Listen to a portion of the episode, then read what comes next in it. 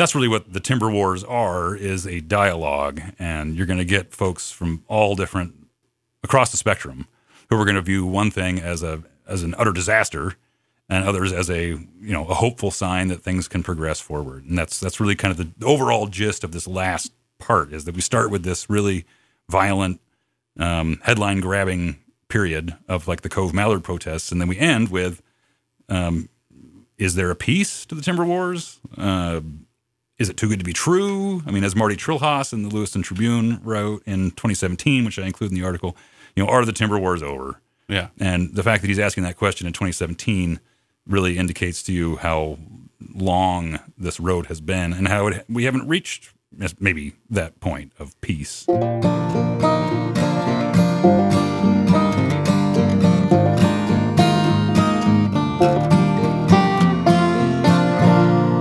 Hello and welcome to Your Wild Place, a podcast about the wild people and places of North Idaho and Montana. I'm your host, Jack Peterson. Today we're talking one last time to Zach Hagadone, editor-in-chief of the Sandpoint Reader and author of a series of articles entitled Conservation, From the Timber Wars to Collaboration. The previous two episodes of this podcast explored the history of timberland conservation in America, and specifically in our area east of the Cascades, which didn't get as much national attention as the physical and legal battles going on the West Coast in the 1980s. Today, Mr. Hagadone brings us out of that history right up to the present day. I began our conversation by asking about the conflict at the Cove Mallard area, perhaps the most dramatic front in the Timber Wars in Idaho.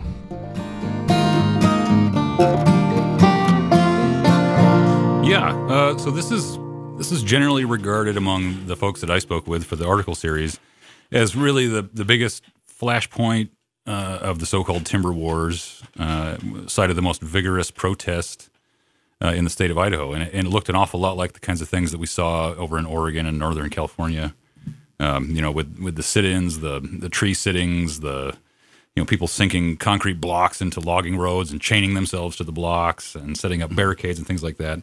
And this Cove Mallard is kind of the shorthand for that whole phase of the conflict.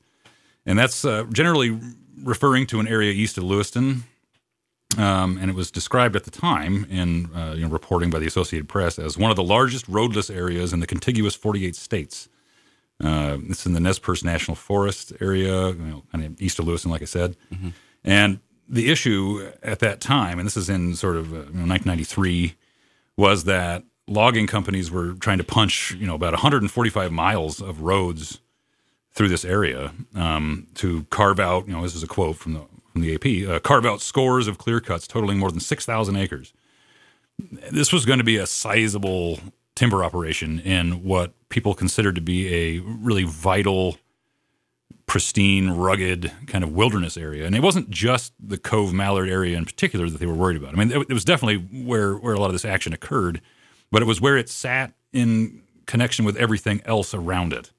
So we'd had decades of sensitive areas kind of being put aside as, as conservation became more of a policy goal.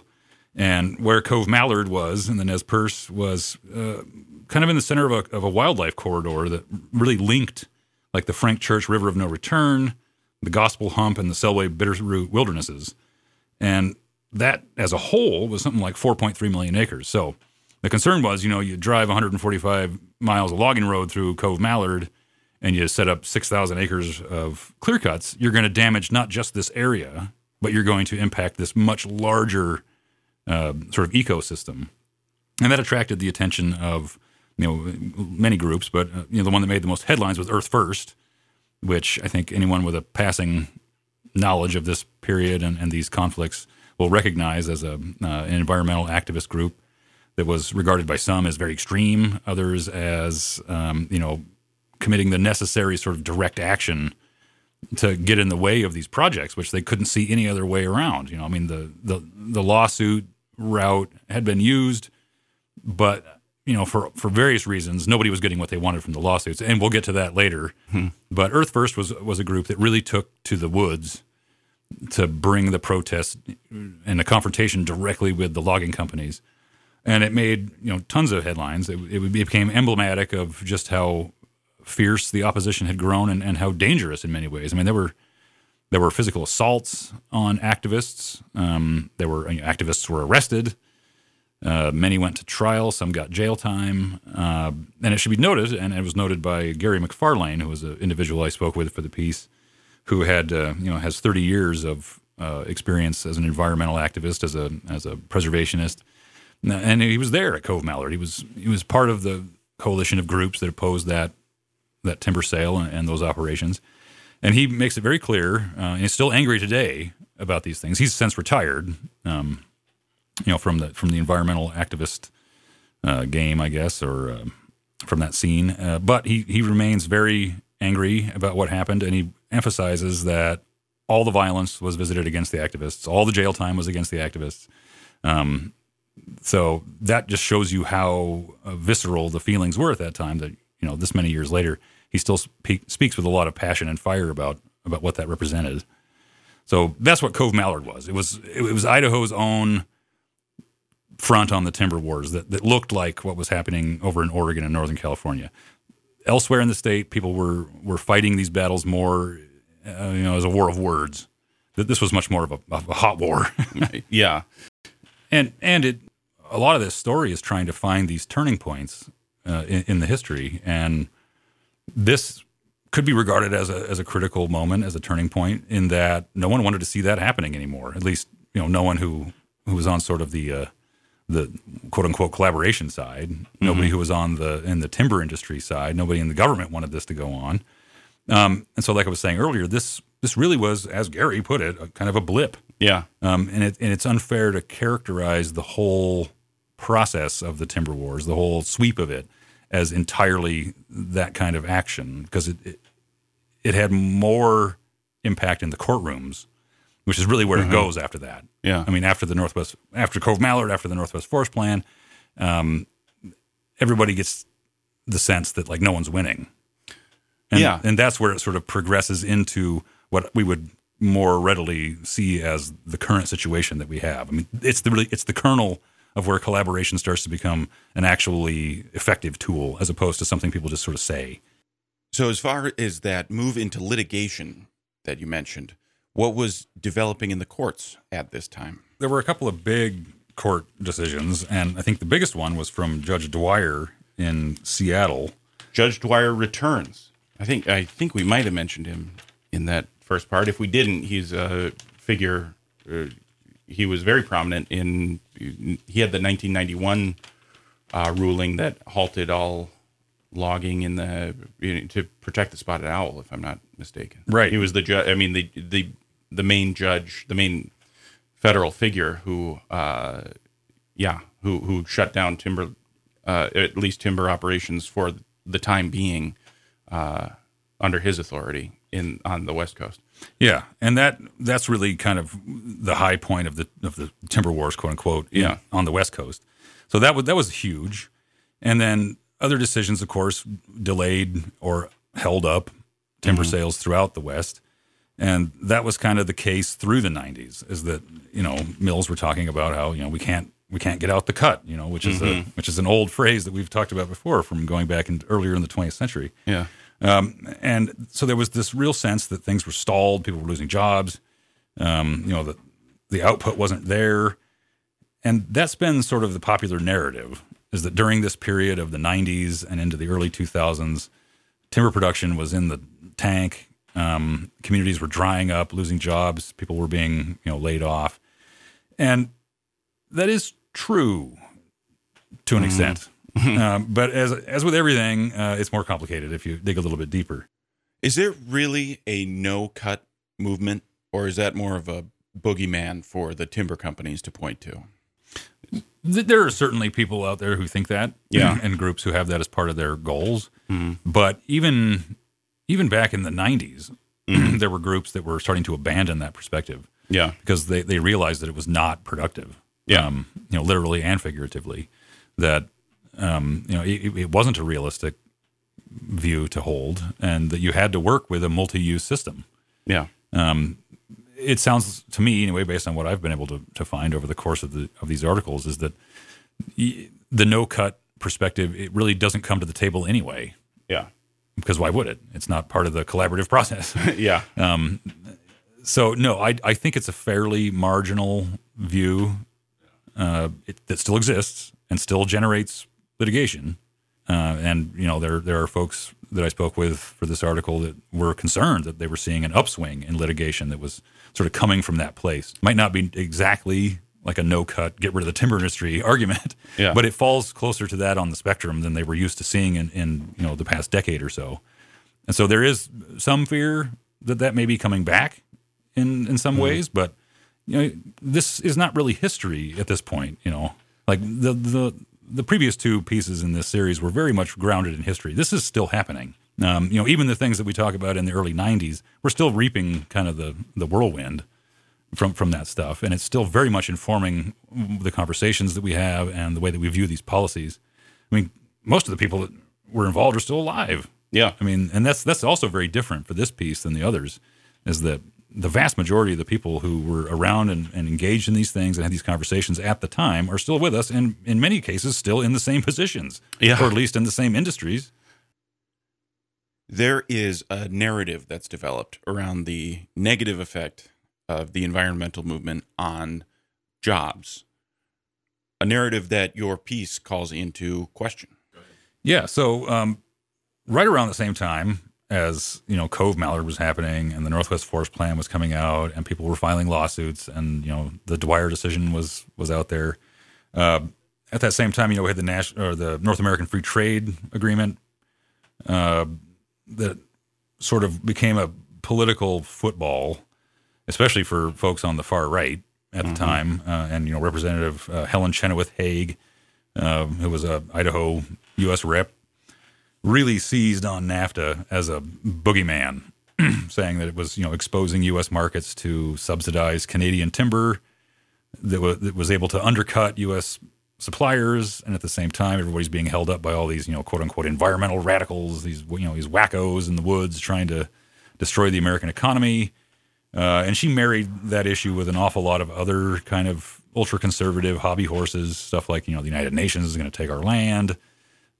She famously doubted the endangered status of salmon, which, as we've talked about before, you know, Idaho doesn't have spotted owl territory. The animal doesn't live here, but we have, you know, the quote-unquote spotted fish. Yes. And so that became our spotted owl species, you know, that we needed to protect, and so that affected where and how and when people could harvest timber. So Chenoweth-Hage, she made it a big political point to say, you know, how can salmon be endangered when you can go down to Albertsons and you can buy a can of it? Yeah.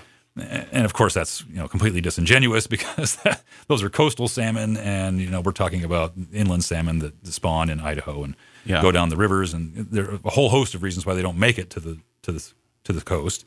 From dams to, you know, streamside problems to pollution, you name it. So anyway, she becomes sort of the poster person for doubting any environmental regulation, saying everything's overreach, and at the same time that, you know, the left-wing Clinton administration is trying to destroy industry by allowing it to be outcompeted by Canadians, and et cetera, et cetera. And this becomes a really powerful narrative in a lot of the timber communities throughout the West and in Idaho, you know, strongly, where, you know, it's Clinton's fault, it's the environmentalists' fault that, you know, I got laid off or my dad got laid off or, you know, you name it. Well, there were mills closing and there were jobs being lost in great numbers.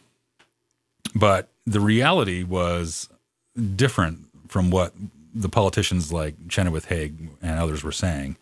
And in the book Pushed Out, Contested Development and Rural Gentrification in the U.S. West, which was published this year to much acclaim, among planners and economic development types, by Professor Ryan Pilgrim of the University of Idaho. She's a sociologist and a Sandpoint High School graduate. Yeah, go Bulldogs. That's right.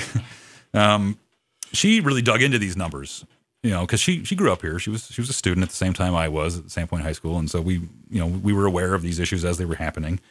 And she'd always heard this story, right, that NAFTA and, you know, the environmental litigation around the spotted owl and, you know, had ground timber harvest to a halt, and the timber industry died, and it was the death knell of all these rural economies.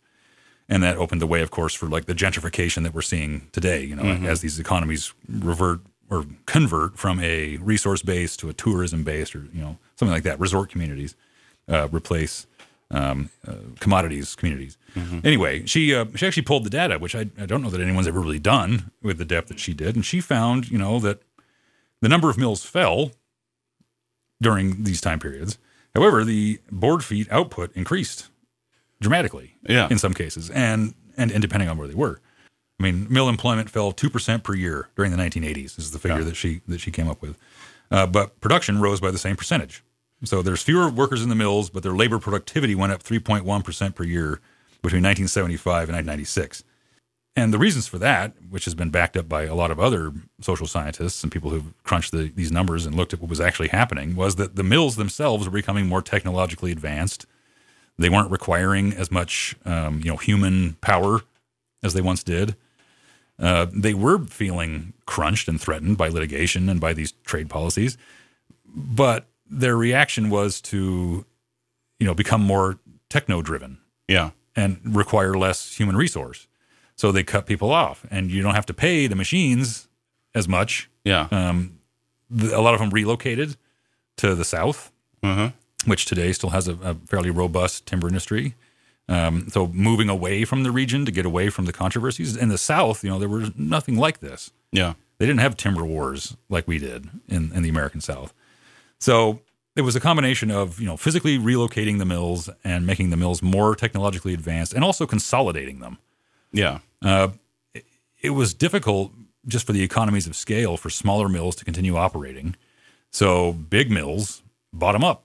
Yeah. And if they didn't need it in that location, they closed it down, gave everybody their pink slips, and then moved on. So the narrative, like I was saying, was sort of crafted to support a notion that there was this vast kind of conspiracy, right, between the liberal Democrat White House and the liberal environmentalists who are destroying your way of life. Yeah. But really it was the mills responding to economic factors and trying to preserve profit margins. And while they did so, they did reduce workforce, but they were still pumping out board feed. And if you're talking about job loss, it wasn't because these mills were being driven out of business necessarily. It was because they were being gobbled up by big mills. They were no longer needing that number of workers, or they were just physically moving themselves to another region of the country. Where they could operate, in what they considered a safer, more stable environment. One person of particular local import here in the Sandpoint area and North Idaho was our former state representative, Shawn Keough. Who is she? Well, Shawn Keough is very, very much still active in state politics. She actually she was a senator. She was a senator from Idaho District 1, covering Bonner and Boundary counties. She was there for 22 years. Left office in 2018 as the longest-serving female senator in the state's history. Now, today, she serves on the Idaho State Board of Education, and she's been involved in the timber industry for decades. Today, she serves as the executive director of the Associated Logging Contractors. So her experience sits right at kind of the nexus for a lot of these things. I should also add, that she spent 12 years working with the Greater Sandpoint Chamber of Commerce, which is sort of where she started out. It was her work with the chamber that kind of prompted her to run for State House in 1996. And so looking at her biography, you can see that she sort of comes from a place where economic development, the timber industry and the legislative process all meet. And she has always been regarded as a legislator that kind of takes a broader view. She's not a fire-breathing partisan. And really kind of exemplifies in many ways the collaborative spirit of, we may not agree and probably don't, but we still need to get around a table and we need to talk civilly and get the stuff on the table that we all want and then figure out how we can get there. And people are going to have to give up things and they're probably not going to be happy about it, but, you don't compromise with your friends, right? Mm-hmm. So... And that's definitely the way that she kind of looks at this longer-term history, and this being that she entered politics right in the middle of all this. I mean, she got into the timber industry, she got into the chamber stuff, and then also legislature in the late '80s and into the '90s. So she was right there in the thick of it too. but from a different perspective, from a economic development, from a government, from a and from an industry perspective. And today she serves on the State Board of Education, so she's still very much active. And she does come from an industry perspective, of course. I mean, she characterizes, the view of the national forest system and of public lands as being multi-use. And that includes, recreation, that includes conservation for environmental and ecological reasons, but it also very much includes timber cutting. Yeah. So she definitely would not fall on the side of, no cut. Yeah. But she looks toward, a balanced management of those different interests. What is the Quincy Library Group? So this is a truly fascinating thing, and I wish I'd had a lot more time to write about this or a lot more space.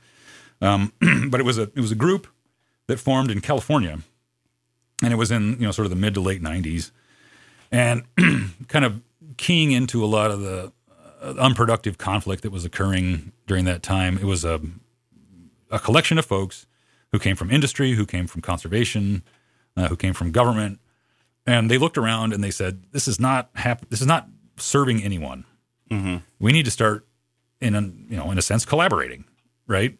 And recognizing that the tensions were so high and there was, the potential for a lot of, if not violence, then very unproductive conversations, they decided to meet in a neutral space.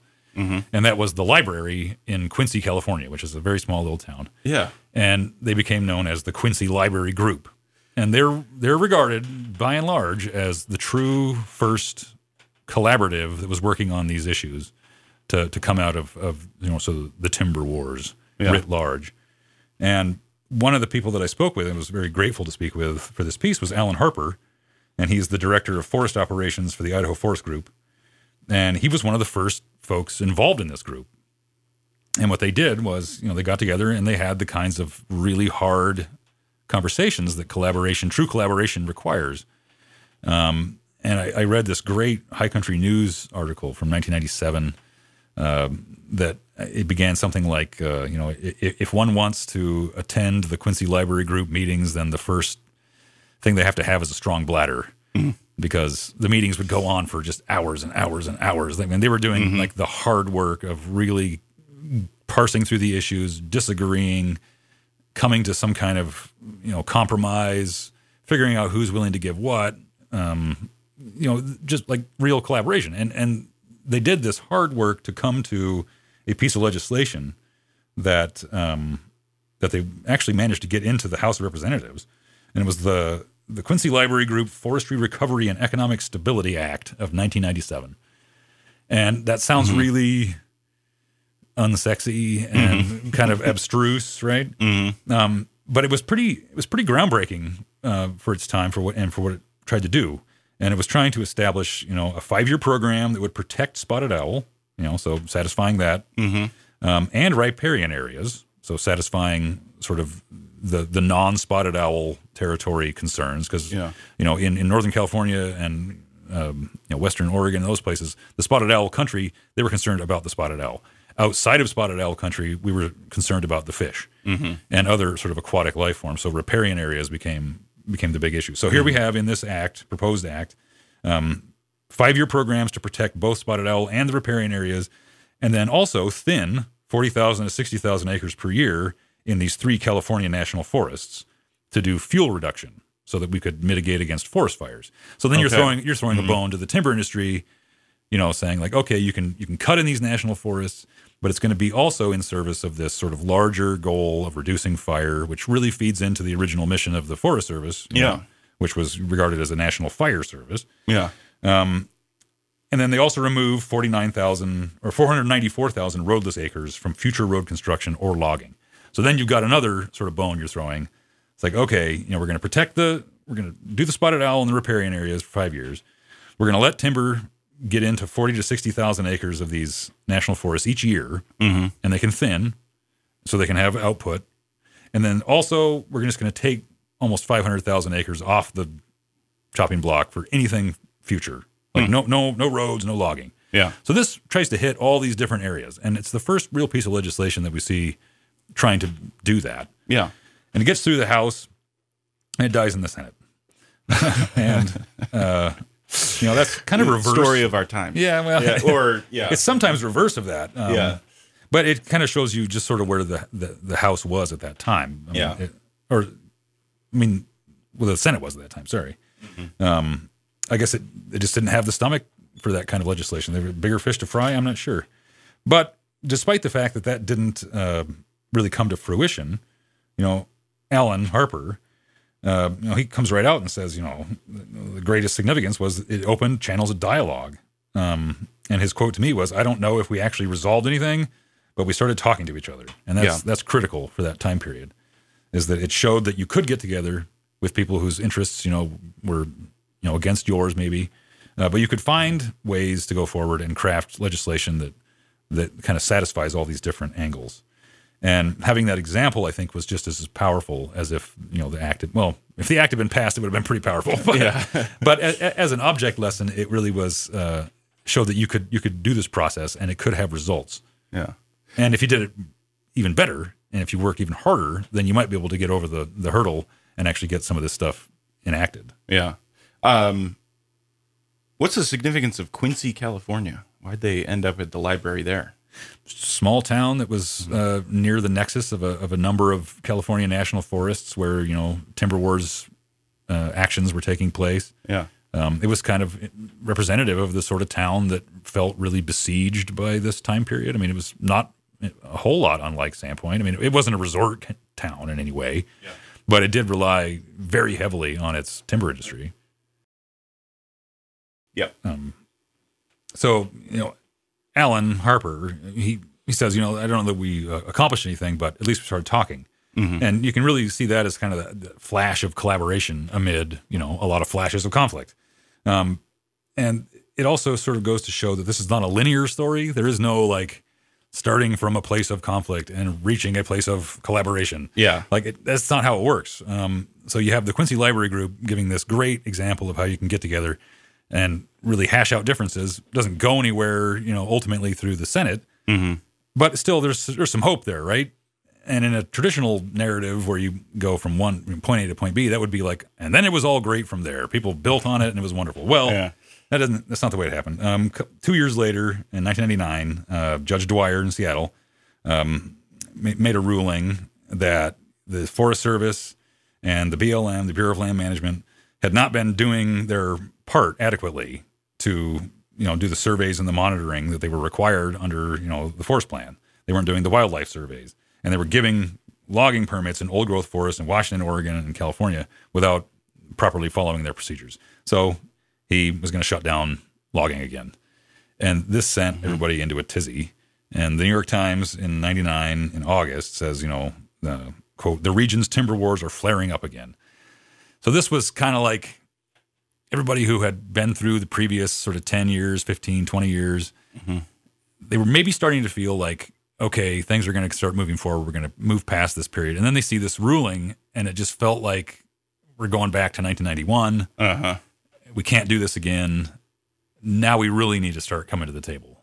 And it's not to say that the Quincy Library Group started all that. It was an example, but it was a critical example that came right at this, another turning point where people realized that that's the way we need to go. Yeah. We can't keep going the way we've been going because we're just going to keep running into these sort of like legal obstacles.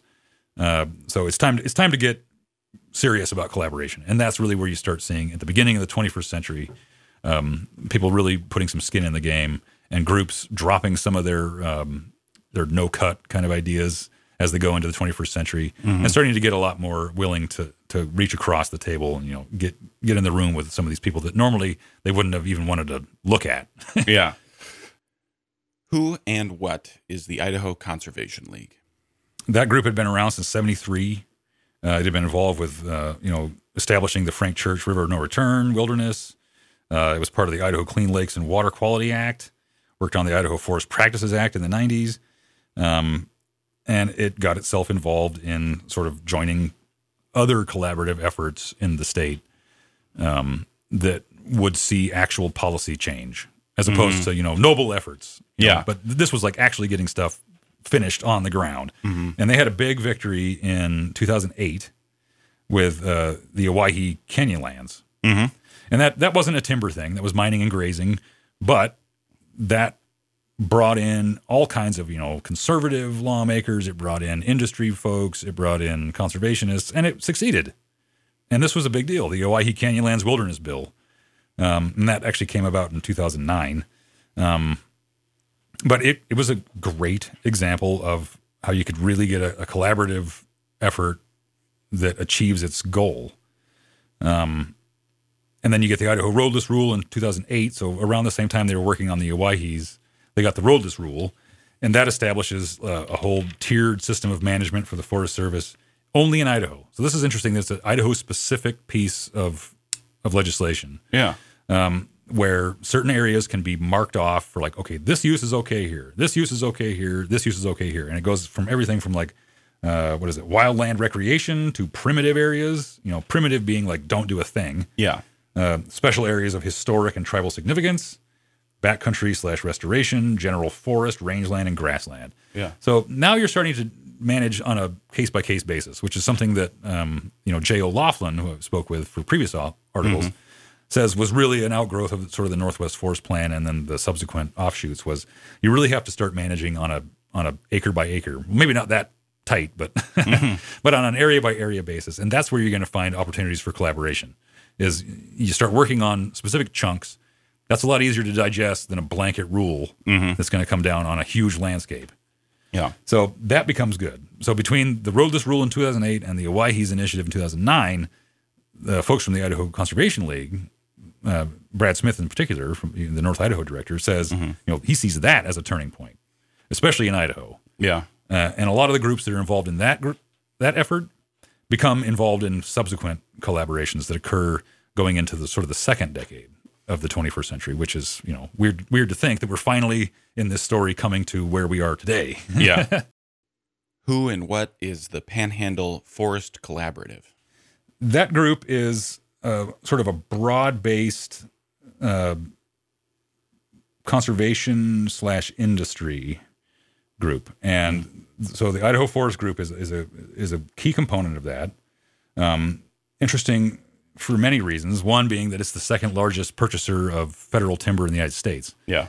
We should mention, the Idaho Forest Group is the, for those who don't know, the largest purchaser of timber, and it more or less represents the timber industry's side of this, I suppose. Well, yeah. They're the second biggest. And I didn't get a chance to include mm-hmm. this in the piece, but Alan Harper told me that the first biggest purchaser of federal timber is a turkey federation in the South. Really? Yeah. And well, that's interesting. Yeah. So it's kind of geared toward, turkey habitat. Yeah. And they do a lot of reclamation and things like that. And they purchase more timber than the Idaho Forest Group, but they're not necessarily in the timber business. So I don't know if that's very interesting to me. I don't know. That might be neither here nor there. Yeah. But the Panhandle Forest Collaborative, it gets going in 2008, 2009. Mm-hmm. And it incorporates, Idaho Forest Group, which, in previous decades would be kind of unheard of mm-hmm. to have a big, big timber company of its own volition joining a collaborative effort. Yeah. And it incorporates also the Idaho Conservation League. And then it brings in Friends of the Scotchman Peaks Wilderness and the Lands Council. And those are groups that you, like I say, would never have probably put in a room 15 years prior. Yeah. But here they are. Coming together, and they enjoyed a much higher level of trust than previous collaboratives because they'd all kind of been on different collaboratives before. Even when they didn't work out, at least they knew each other, so they had formed relationships, they had formed a collaborative network, which is where this group really drew its strength. And Alan Harper, he says, the good thing was we all knew each other from mm-hmm. other collaboratives. And he knew that, they wouldn't always agree, but I knew that they would never backstab me and they would listen. Yeah. And that, I think, is a critical summation of the overall trajectory that this collaborative effort took, in those 30 years or whatever, in the late 20th century and early 21st century. And what they've been able to do, and they continue to do this work, is do the stuff that collaboratives do, mm-hmm. Trying to find trade-offs, trying to find how, we can tweak a timber sale so that it meets this need, or how we can find a conservation effort over here that the timber industry can support. Mm-hmm. And, you know, the timber industry in the form of Idaho Forest Group will support things like, you know, the Scotchman Peaks Wilderness mm-hmm. and other wilderness designations. And Harper, you know, he makes the good point. He's like, well, you know, I like these areas. Like, yeah. I like to recreate in them. I like to have a wilderness to go through that isn't being clear-cut. Mm-hmm. So there is kind of a recognition of a shared interest in on that angle, too. And that's where recreation, more so than maybe timber cutting at this stage in the game, has become the real big front in the conversations around conservation and, you know, conflict and collaboration. Yeah. Which is kind of where we get to sort of the summary of the whole thing. Yeah, the final analysis, I guess. It ends not on not necessarily triumphant, but at least a positive, hopeful note. As we are right now, could go. Who knows where it'll go? But at least it seems like people are talking to one another. And compared to 1993. When it was, when people were going to the hospital and going to jail. Now, I don't think, even people who are on opposite sides of this issue, I don't think would even, they might walk past, if they happen to be in the same coffee shop, they might not sit next to one another, but I don't even think they would get up and leave. They can share kind of the same space and the same community peacefully without coming into anything approaching that kind of conflict. Right, and the examples are out there beyond even the Panhandle Forest Collaborative. I mean, we have the Idaho Forest Restoration Partnership, which I forgot to mention, and that, aside from just being a collaboration, is a network of collaboration. Mm-hmm. So this is like a collaborative among collaboratives, right? Yeah. It's got Trout Unlimited, Idaho Conservation League, Riley Stegner and Associates, Nature Conservancy, and Society of American Foresters. Also, again, a very disparate group. Yeah. And that's a great example that goes forward into sort of the different areas people can move. I mean, we've mm-hmm.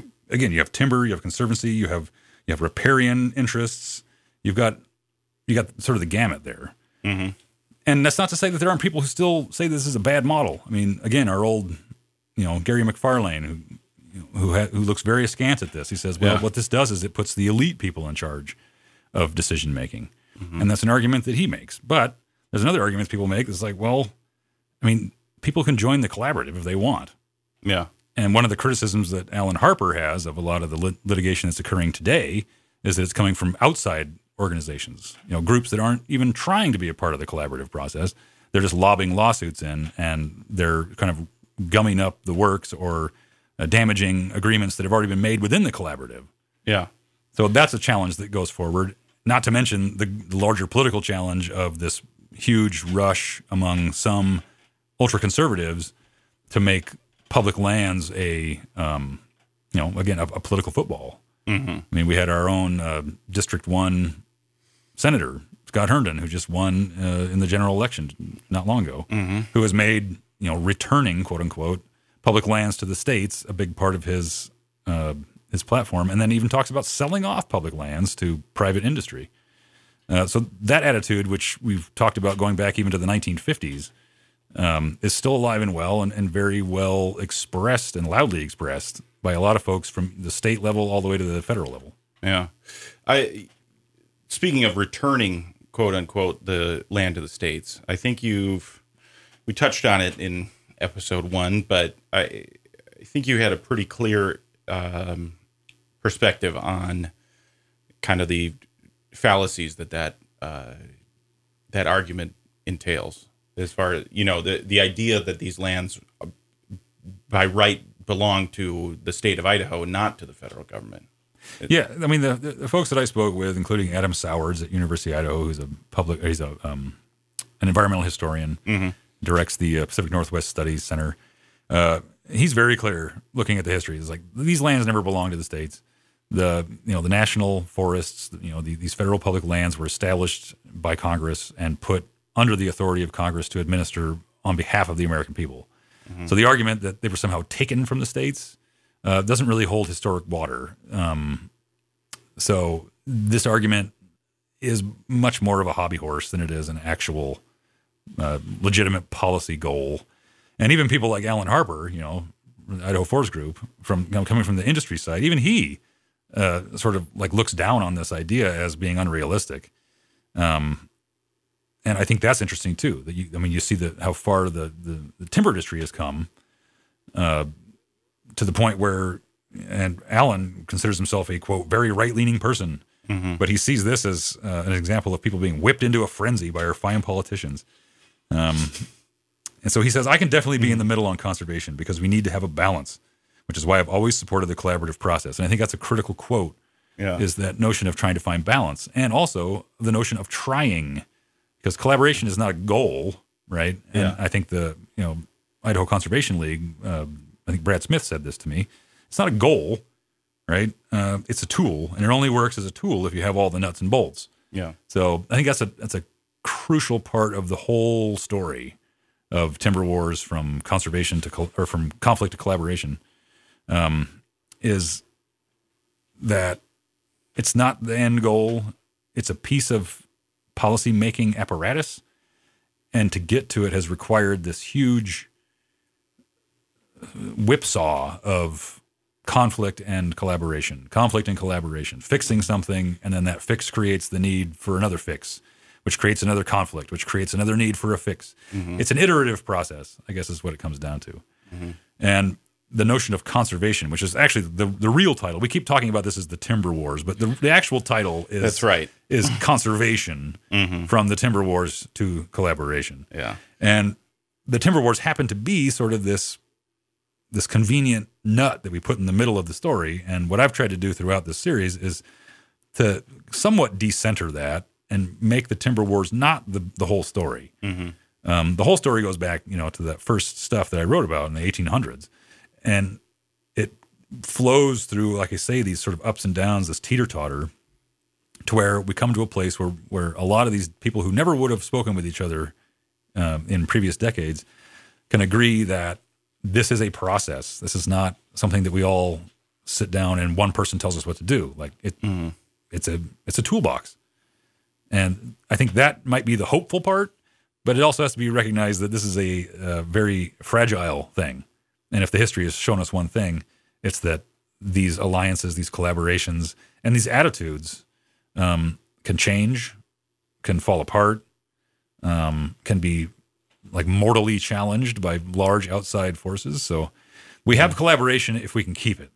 Yeah, I guess is maybe how you might think about where we are today after all that history.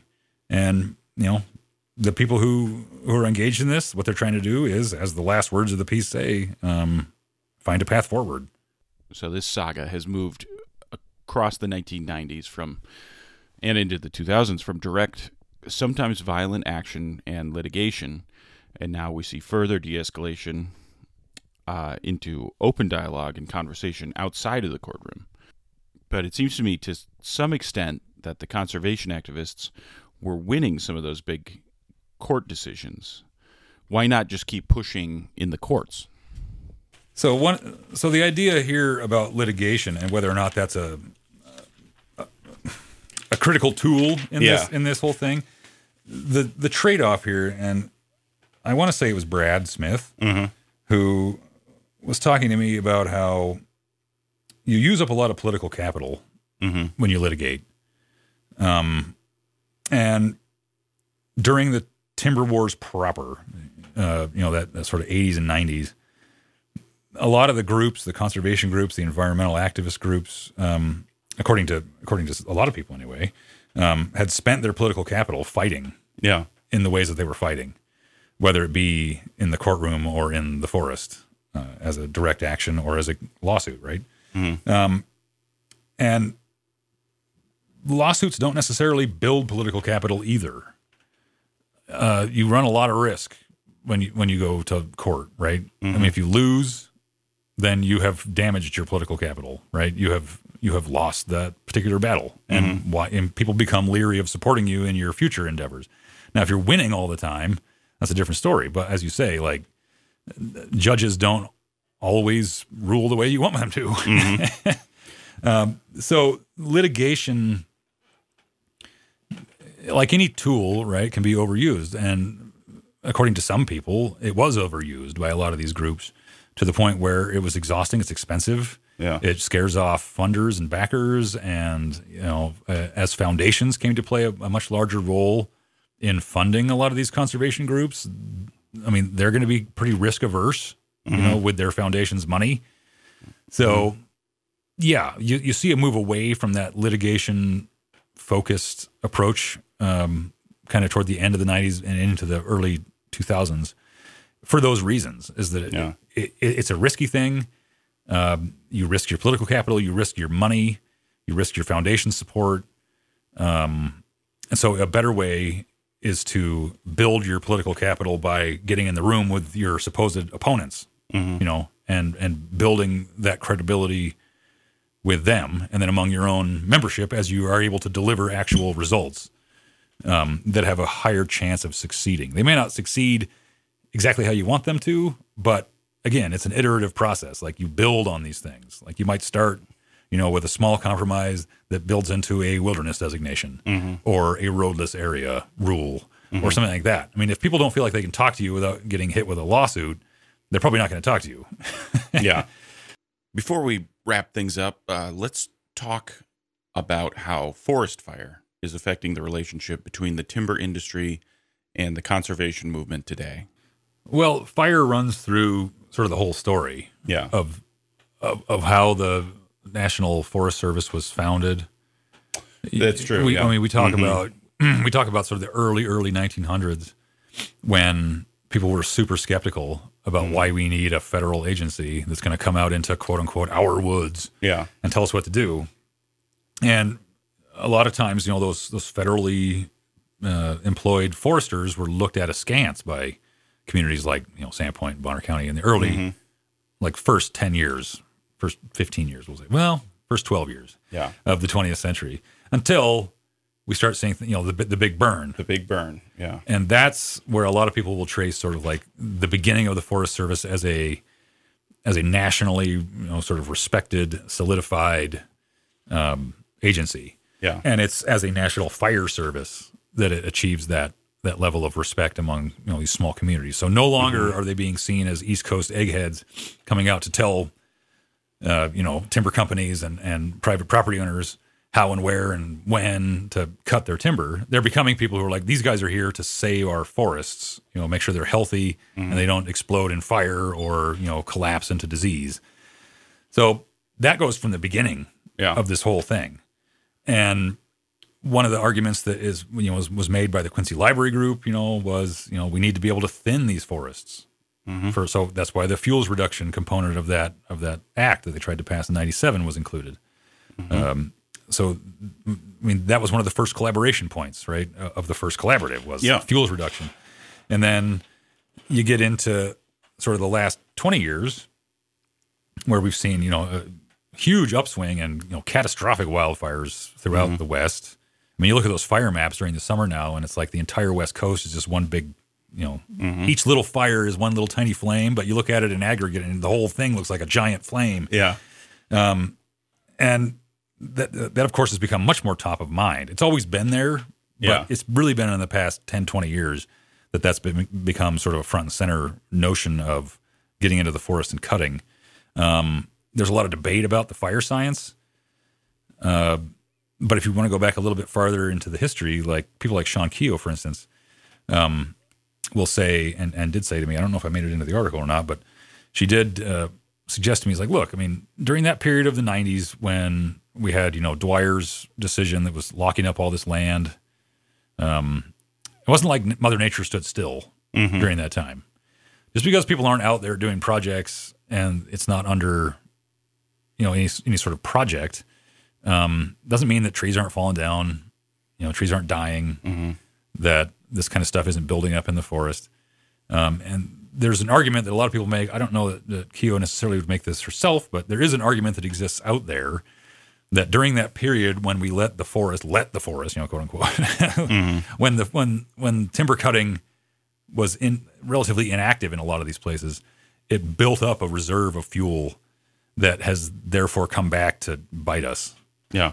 And it's incumbent upon everybody from the management side to the conservation side to make pathways to reduce that fuel load. Mm-hmm. And there are people who disagree with that, who say that that's bunk science. That's true. That forests do better when they burn naturally, and then therefore, you know, the fuels that accumulate after the fire are, you know, better suited to the environment, that forest is going to be ultimately healthier because it's following, you know, natural processes, as opposed to forests that go in and get sort of parked out.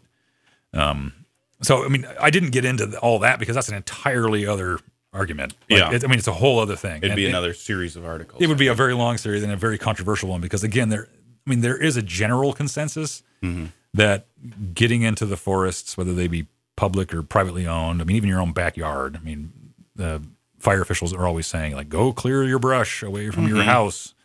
So there is a general consensus that, you know, thinning and selective harvesting to reduce fuel loads does hold back forest fires, and that's a place where industry and conservation can collaborate because the effects of a catastrophic wildfire benefit no one and no thing. Those kinds of fires do not operate on, you know, what we would consider to be a natural cycle or rhythm. I mean, they burn through and just destroy everything. So no one wants to see those fires, but how we achieve a compromise or a collaboration or some kind of policy or a procedure that stops them is, you know, the $1 trillion question. And I don't know that there's full agreement on that. And that may well be one of those fronts that, you know, continues the conflict going forward is how do we avoid these catastrophic wildfires? And then some people will say, well, it's climate change that's doing it. And so there's other things we have to do beyond getting out there and thinning the forests. Like, there much larger things need to happen, structural things, society-level things need to happen. So it becomes really sticky. And in many ways, this story doesn't touch that because that is our contemporary reality. This is about trying to figure out how we went from, you know, this place of conflict, which goes even before the Timber Wars. It goes all the way back to the, you know, 1800s, how we got from that to this notion in sort of the early 2000s where collaboration is something that people are more keen to try than they are conflict. Now, the places they collaborate on going forward are going to be stuff like forest fires, stuff like recreation, or recreation, as some people might call it, you know, like W-R-E. Or the W. So those are things, those are potentially future fronts for more conflict or more collaboration. Again, we have collaboration if we can keep it. And it requires the people involved, the people who are willing to enter that often painful, laborious, unpleasant process. It's going to be incumbent upon them to find collaborative solutions to these things rather than return us to a place of conflict. And as we've seen throughout this series, there are periods throughout our history going back more than 130 years, 150 years, where we have been very collaborative in our approach, and we also have been very conflict-oriented. So there's nothing saying that we won't go back to those bad old days. But now, out of all that, you know, we do have these tools, and we do have this willingness and a political will to engage in these collaborative methods, you know, when and where we find willing partners who are operating on good faith. And that's also critical. The good faith approach. I want to jump right to my last kind of question for you. You've been researching this now for months. You have written what appears to be your final article on the subject for now. Anyway, I'm sure it'll appear in your work going forward at some point. But anyway, I'm not going to ask you, you know, what have you learned, because I know you've learned a great deal in your research, but has your perspective looking at forest management, looking at the whole big picture, has your perspective on it changed with what you've learned? Have you come to any new kind of truths about what we should be doing out there that that you maybe didn't hold before, or that, you know, what's important in this fight that has been illuminated to you? Yeah, I started researching this about a year ago, actually. I was thinking back on it the other day that I remember around Thanksgiving 2021, I was freaked out because I had this project that I needed to get working on, and I was I felt behind. Mm-hmm. And so I was kind of trying to start poking around about this around Thanksgiving. So it's been about a year, and when I tallied it up, it's more than 20,000 words, which is a novella. Yeah, that's good. It's about 40% of the length of my master's thesis in history. Wow. So I wrote 40% of a master's thesis on this over the past year. Yeah. And just like in my master's thesis, as a historian, you know, I'm always trying to find change over time, looking at, you know, where's the continuity, where's the change? And as with everything I've ever done historically, I have come away from the project at the end feeling like it's much more complicated than I ever imagined. Mm. And where I thought I might have understood issues in a clear way, I feel even less certain about, you know, certain aspects of it. What I do think is really profoundly interesting to me anyway is how much continuity there really is. Like all human beings, I tried to... Well, like all human beings, I sort of defaulted to a linear view of what I was going to be writing about. I thought that was going to be a beginning point. Like, here's my point A. You know, things are bad in the old days. Mm-hmm. And then here's a point B, you know, things are better today. Yeah. And, you know, the title of the piece itself, the series itself, sort of lends itself to that kind of stadial, you know, upward trajectory, right? Yeah. From the Timber Wars to collaboration. I mean, it sort of presupposes that there's a bad time and then a good time. And how did we get between them?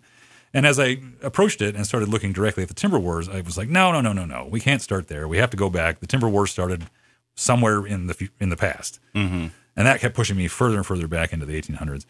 And I started reading these old newspaper articles, which personally was probably my favorite part of the project, was getting to read all that historic material. Was that a lot of the things they were saying back in the 1800s and into the 1920s and 30s are the same things that we're saying today. I expected to see a lot more change rather than continuity in that. I mean, you see the arguments about, you know, the East Coast liberal elite coming in here and telling us what to do, like that. I mean, that was in the newspaper articles in like 1910. Mm-hmm. You know, you start seeing the arguments like, well, the feds need to give us our land back in the 1950s. And then you see, you know, people saying that, you know, we got to build America. We have to, you know, use our resources to build the greatness of our country, you know, and all this kind of thing. And we still hear that today, you know, conservation be damned, environmentalism be damned. It's growth we need, you know, stuff like that. It's just, you know, the conversation has been operating on a lot of the same themes for more than a century, and charting how that conversation was applied and when it was applied and how it was connected to much broader themes was really interesting to me, because I don't know about other people, but I tend to think about sort of natural resources and, you know, land management as its own sort of siloed area of knowledge, you know, of expertise and of policy. But it's not. I mean, it is the policy of the country. That's one insight that I kind of came to, is how critical these land management notions are to the entire fabric of the national dialogue. These issues are so complex because the country is that complex. And the country is that complex because the number one resource it has is land. Yeah. I mean, if it's one thing that typifies the United States, is it's land. Yeah. And it's always been that. And so for us to think about land management and conservation and also sort of resource extraction as their own little sort of side part of politics, I think we do that at the risk of losing sight of just how central that is. And people tend to get kind of bleary-eyed, you know, or glass over when we start talking about, you know, all these acronyms and these acts and these policies and these studies, and they just glaze over. And then all of a sudden, you know, you've got 6,000 acre clear cuts. Yeah. And they wonder what's going on here. And then somebody grabs that football and runs with it and turns it into a, you know, big conspiracy theory about how we need to have a standoff at, you know, a bird sanctuary, you know, because the Bureau of Land Management has no rights to tell me where to graze my cattle. Yeah. And then, you know, that's how we get these sort of political flashpoints, is by people, sort of average citizens, not thinking that these issues are as vitally important as they actually are, and how intrinsic they are to our national identity. I mean, that was really front and center back in that period of the 20s, 30s, and 40s, now, which I didn't realize, mm-hmm. is how central the United States landscape was to its identity. Mm-hmm. And those were critical years for, the creation of a national identity, 20s through the 40s. Mm-hmm. And the Civilian Conservation Corps, and just how impactful that really was on a philosophical level, if not on a physical, on the ground level, bringing the nation together, after the Depression, and really how a lot of the politics of the Civil War extended themselves even into those first half century in the 20th century. There was still this feeling that we needed to unite the sections of the United States, mm-hmm. and we did that through our public lands, and then how those public lands were then to be administered became, a central part of our national conversation. And I was surprised by the big names that got drawn into this stuff. I mean, you've got, Theodore Roosevelt, critically mm-hmm. important to him, this issue. You got Gifford Pinchot, very important to him. You know, Ehlers, Koch, and we've got, Bob Marshall, and we've got, Franklin Roosevelt, and we have, Frank Church and William Borah, and like all these big names, that you start getting into these sort of specialist sort of subjects, and you think you're going to spend all your time with no-name academics or whatever. Yeah. And not to say that, there's such a thing as no-name academics. I mean, but I'm just saying, like, this big cast of characters with these huge personalities, you realize how deeply involved they were in this stuff. Yeah. And that just bespeaks, how important it is. And so I came away from the project really getting a new appreciation for the vitality of the conversation, and really why the vitality of it speaks a lot to why there was so much conflict around it, and why it's so important that, people do everything they can to avoid descending into that unproductive quagmire of conflict. Mm-hmm.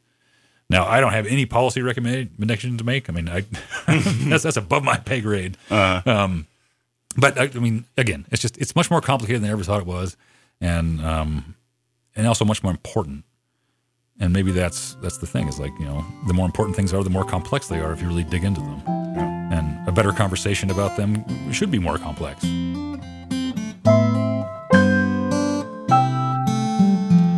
That seems like a fine place to leave it.